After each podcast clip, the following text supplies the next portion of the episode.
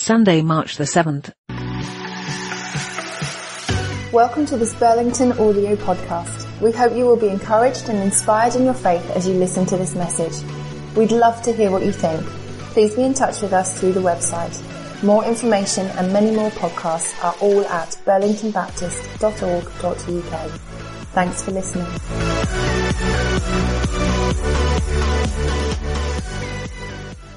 In this series, we're following the story of the people of God when they faced their own lockdown right at the heart of the Old Testament.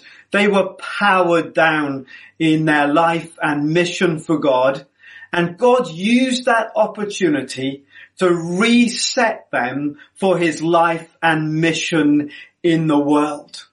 And what can we learn and understand about their experience and all that God said to them that helps us in our lockdown as we prepare to be powered up again? Maybe God is resetting us in the same way that he reset them. We looked over the beginning weeks at some passages in Isaiah and reminded ourselves of some great truths. That when God resets his people, he uses us, that we are included individually and together. Why? Because he loves us. And we were reminded through the messages that Isaiah brought to those people long ago that even though they felt abandoned by God, even though they felt alone, even if they thought they'd lost their place and purpose in the world, so many feelings that perhaps we would relate to during this time, God reminded them that he loved them, that his love for them was certain, and they would be at the center of what God would do afresh in the world. Great encouragement from Isaiah.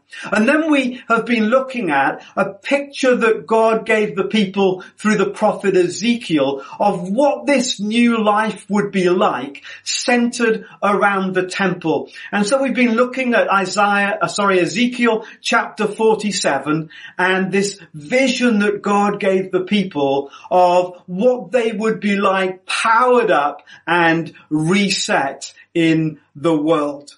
And we've seen how it all begins at the altar. The death and resurrection of Jesus is central to everything that God has always done. In the Old Testament, it was anticipating. Now in the New Testament and beyond, it's in the light of. But the death and resurrection lies at the center of it all. It's where the life of God comes from. Uh, and we've seen, haven't we, in Ezekiel chapter 47 that that life of God flows out from the altar and it goes out into the world. And as you follow those verses in Ezekiel chapter 47, it becomes a great river bringing life and healing wherever it goes.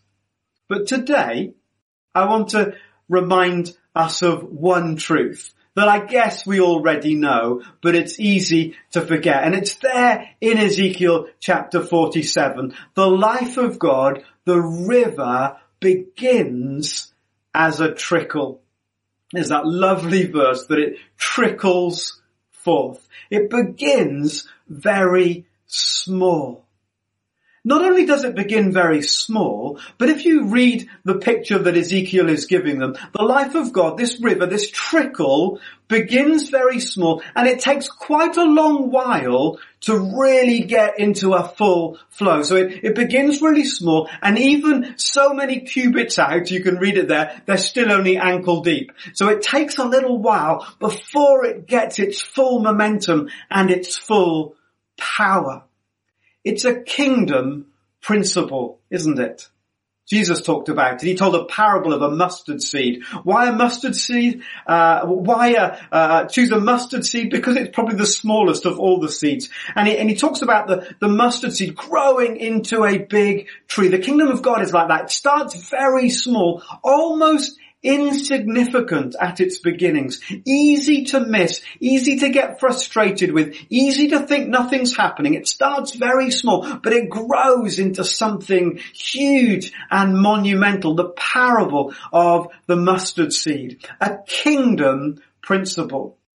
And Jesus lived out that kingdom principle. He rejected the big start. There were moments when they wanted to make him king and Jesus said no. He rejected the big start, often rushing away from the crowds to start with the disciples. He would preach to the crowds, but then he would withdraw the moment that big momentum began because Jesus knew it was an illusion.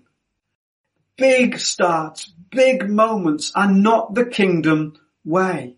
Something that starts small does then grow into something hugely significant. Jesus started small with 12 disciples. By the end of his ministry, having rejected the crowd, having rejected the calls for him to be king, having rejected so many others that wanted their own teaching, a Messiah, a Savior in their own image, he ends up with just 120 people in an upper room, multiples of 12, notice, just out of uh, interest there.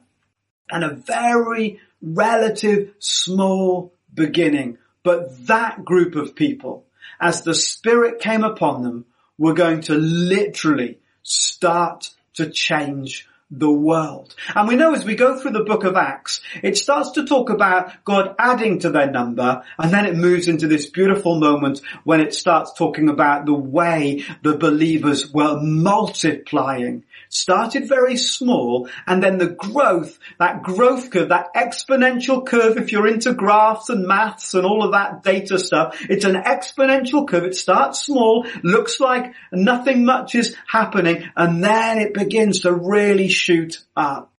Maybe graphs and data is not your thing. I don't know what your thing is. Uh, maybe this illustration will help. I, uh, I need strategies to stop me uh, laughing at inappropriate uh, uh, at inappropriate times and places. And one of those strategies to keep me focused, to keep me centered, is I start adding numbers. In fact, I start multiplying numbers. I double numbers. 2, 4, 8, 16, 32, 64, 128. Notice what's happening. What started really small, 2, 4, 8, 16, soon becomes 256, 512, and on I go up into the thousands, tens of thousands. A small beginning takes quite a while after, after several uh, multiplications. I'm still only on 64 and then a, a, a 128, but very soon it starts to really, really climb. That's how the kingdom of God works, Jesus. It starts really small. We've seen those graphs. We've seen it in reality over this last year. It started really small in a province in China, one or two people with a virus. And then a few more people got the virus and then a few more people and we were months in and it still seemed quite small and insignificant, but suddenly those numbers began to climb. That's a kingdom principle. What starts small begins to grow. Now what's all that got to do with this vision in Ezekiel chapter 47? Well, the people of God went back after they were released from lockdown, as God began to power them up, they went back and they started to try and live out this vision from Ezekiel chapter 47. But do you know what? It was a very small beginning. And when they started to live it out, so many of their high hopes and expectations were completely dashed. I mean, that sounds familiar, doesn't it? For the, for the next few months that we might expect as we put such high hopes on, on being released out of lockdown. The word of God is so relevant, uh, to us. It's almost as if this part of scripture was written to us and for us in these, uh, moments, in these days. So they, they went back, but the beginnings, it didn't, it didn't flourish straight away. It didn't look big and grand and wonderful. It, it didn't look like the life of God was changing the world very quickly. Just a small beginning. And they were getting frustrated. They were thinking that it was insignificant. They were thinking that it didn't make much uh, sense. And God sent the prophet Zechariah, one of the many prophets that God sent to help the people during this whole period of, of reset, of lockdown, of being repowered and rebooted in the mission of God. God sent Zechariah. And Zechariah carried the message to motivate the people and to remind them that something starting small mustn't be despised, mustn't be rejected, but small beginnings is the kingdom way and they grow into beautiful things. And we know that in our experience, don't we? We know that something very small, why don't we serve coffee to those who walk past us when we're in worship on a Sunday morning? Why don't we knock on a door of a house of young people and say, can we help you with your Christmas party? Why don't we begin a sewing cafe with those people who love to sew and create things and allow relationships to flourish and celebrate life's moments with one another? Why don't we just gather a few friends and start reading the Bible and see what God does? Why don't we have lunch at work together the same day every week and invite people to join us for conversation? And so what starts small begins to grow into something beautiful. But because it starts small, it's easy to ignore it or to forget about it, or to think that it's not very significant, and it stays small for quite a while, so it's easy to give up. And Zechariah was sent to the people who were feeling like, oh, what's the point? I, we want to give up. We haven't, see, hasn't grown into much yet. Uh, it's, it's not really of much value. And God sent Zechariah to say, look, this is a kingdom principle. Do not despise, do not reject, do not ignore small beginnings because God is doing something really amazing. And that's in verse 10 of Zechariah chapter 4 that we heard read to us earlier on. And so Zechariah comes with that message.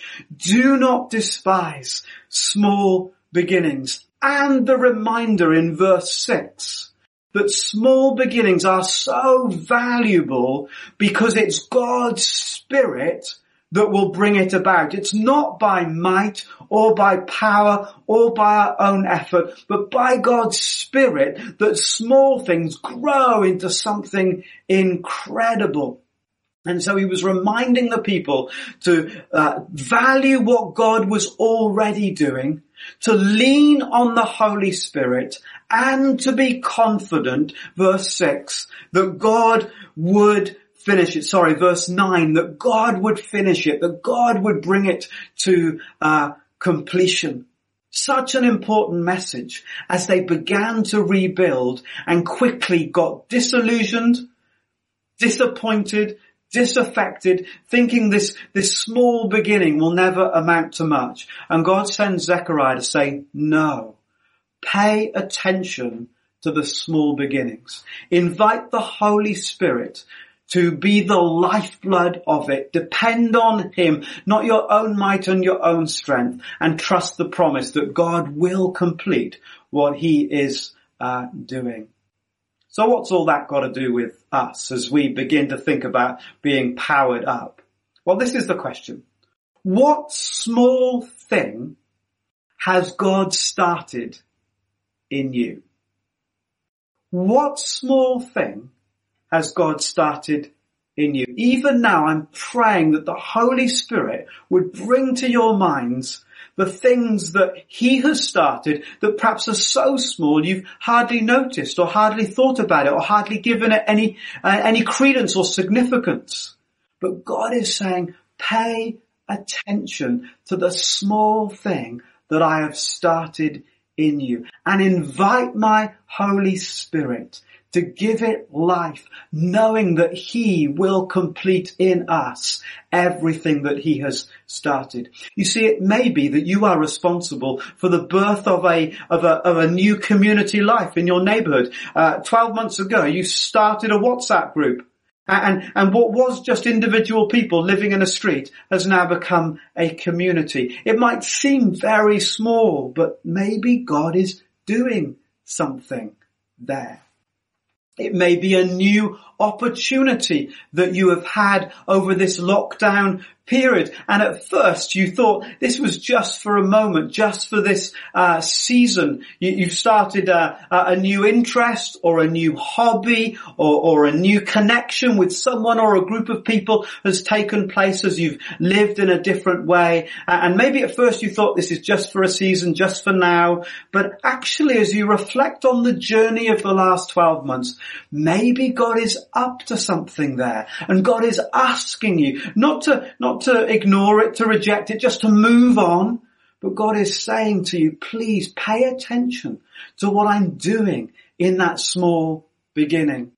So maybe it's a new relationship or a new opportunity or maybe a, a, new rhythm. There are, there are things that you've started to do over these last 12 months that perhaps in ordinary life you never would have done, but they're life-giving. They're changing you. They're making you a better you and therefore you're, you're better in the, in the community and in the, in your relationships with others and you don't want to lose that.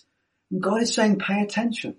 Pay attention to that small beginning. It seems so insignificant, but I want you to pay attention because small, insignificant things grow into mighty works of God. Something that trickles at the beginning ends up as a mighty river. A very small seed that's planted ends up as a, as a huge uh, tree. That's the kingdom principle. So what is it that God has started in you in these last 12 months. That he's saying today, hey, pay attention. And he's sending me perhaps, like he sent Zechariah, to say, look, don't ignore it. Don't forget about it. Don't get frustrated or disappointed that it's just a small thing and seems insignificant. And perhaps you've been at it for a while, even a few years, and still not a lot has changed. Remember the kingdom principle. Things start small. And maybe over, over a long period of time, it still looks small and insignificant. Those numbers are small at the beginning, but suddenly those numbers, it will increase. The flow will get deeper as you Say to yourself and to God, I know it's not going to be by my might or by my spirit, but it is going to be by your power, says the Lord. So pay attention to those small beginnings for your sake, for all our sakes, for God's kingdom sake, for the sake of where he has placed you and the people that you are with right there. We're going to uh, share communion together now. We're going to break bread and uh, drink wine. And uh, it's the weirdest thing, isn't it, doing it in this context because the whole point of this is that we're together. That's the whole heart of it. It's the, the people of God together. Uh, and uh, and we recognise the kind of um, uh, uh, the the challenge of that right now. But we break bread because we are together, because we're one in Jesus. We're one in His purpose in our lives and in the world. We're in Christ. Christ in us, the hope of glory. And it all flows from the altar, from the cross of Jesus Christ. So we break bread, remembering that Jesus' body was broken on the cross. And in a moment or two, we'll share the wine, remembering that his death brings us life. Wine that was an anticipation that in God's economy, there is always a future. You'll drink again anew in the kingdom of heaven. So let us pray. We thank you that the life of God flows from the altar, the death and resurrection of Jesus Christ. We put our trust in his death and resurrection all over again. On the cross, he carried my wrong, my guilt, my shame, my disappointments, my brokenness, my diseases, my heartaches, my injustices, all laid on him. Everything that is dark about my life was laid on him. No wonder the skies went black. No wonder Jesus was separated from his father as all that separates was laid upon him. And then he cried, it is finished. Because he'd taken it all, all my, all my wrong, my guilt, my shame, my disappointments, my regrets, all my brokenness taken on the cross. And he rose again as proof that it was all dealt with, all conquered, all finished. And he poured out his spirit on those early disciples and called them to live for his praise and glory. And something small in that upper room began the change for the whole world. And here we are today, 2000 years later, celebrating that kingdom principle. But a small beginning has grown into something incredible around the world. And so we eat the bread with thankful, thankful hearts.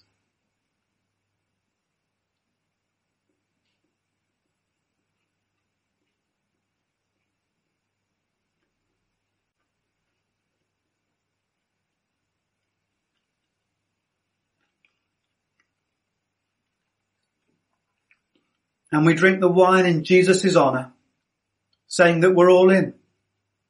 Jesus gave everything for us and we'll give everything back to him. We're all in. We're ready to be rebooted, to be powered up in his kingdom purpose.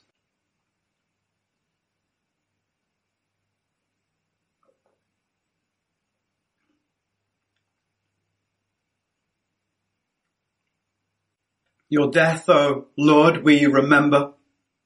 Your resurrection we confess. And your final coming we await. Glory be to you, O Christ. For Christ has died. Christ is risen and Christ shall come again. Thank you, O my Father, for giving us your Son and leaving your Spirit till the work on earth is done, not by might or by power, but by my spirit, says the Lord. Do not despise, do not reject, do not overlook the small beginnings, the things that God has already started. God bless you this week.